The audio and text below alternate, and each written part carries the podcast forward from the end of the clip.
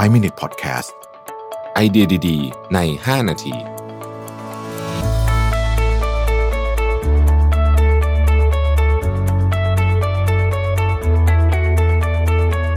สวัสดีครับ 5 Minute podcast นะครับ คุณอยู่กับเราวิทานุสาหะครับ วันนี้เอาบทความจาก Fast Company มาคุยกันนะฮะ ชื่อว่า social distancing is a luxury not everyone can afford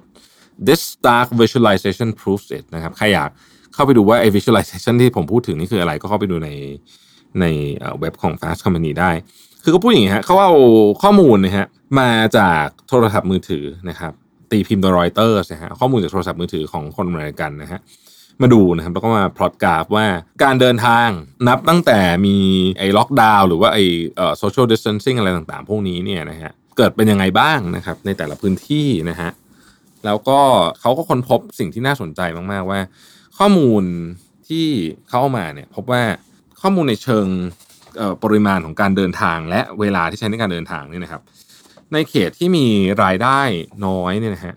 การเดินทางเนี่ยเท่าเดิมหรือบางทีเพิ่มขึ้นด้วยซ้ำนะฮะส่วนคนเขตที่มีรายได้เยอะเนี่ยนะครับ แถบถิ่นคนรวยเนี่ยการเดินทางลดลงอย่างมีนัยสำคัญนะครับ นั่นก็หมายความว่า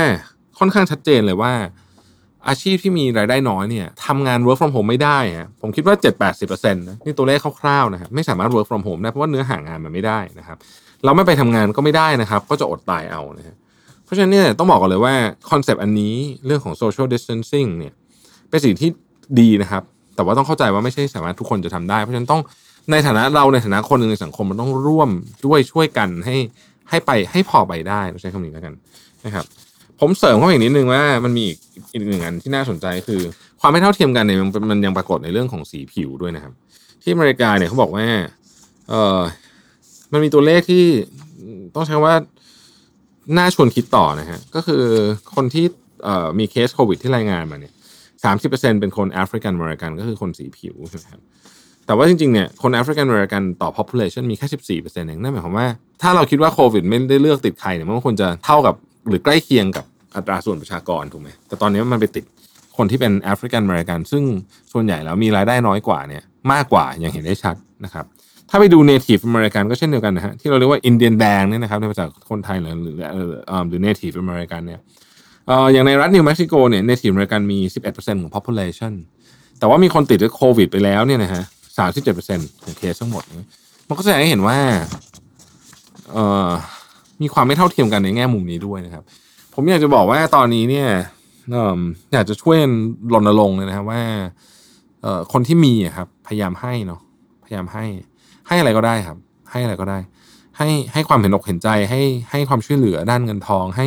ให้อะไรก็ได้ เพราะว่าเราเราไม่ว่าเราจะเป็นใครก็ตามเชื้อชาติผิวสีอะไรก็ตามเนี่ย เรากำลังต่อสู้ในศึกสงครามครั้งนี้เนี่ยด้วยกันนะครับแล้วมันไม่มีประโยชน์อะไรหรอกครับ ถ้าเกิดว่าเราไม่สามารถ รอดไปด้วยกันได้นะฮะอันนี้อันนี้จริง ๆ เพราะฉะนั้นผมคิดว่ามุมนี้เป็นมุมที่น่าสนใจ มีคนที่ลำบากกว่า เราเยอะมีคนที่ที่ต้องการความช่วยเหลือ เพราะฉะนั้นแม้ว่าเราจะอยู่ในสถานการณ์ที่เครียดและกดดันแค่ไหนก็ตามเนี่ย บางทีบางทีเราก็ต้องยังต้องเผื่อพื้นที่ฮะ ที่จะนึกนึกถึงผู้อื่นด้วยเหมือนกันนะครับ ขอบคุณที่ติดตาม 5 minutes นะครับ สวัสดีครับ 5 Minute Podcast ไอเดียดี ๆ ใน 5 นาที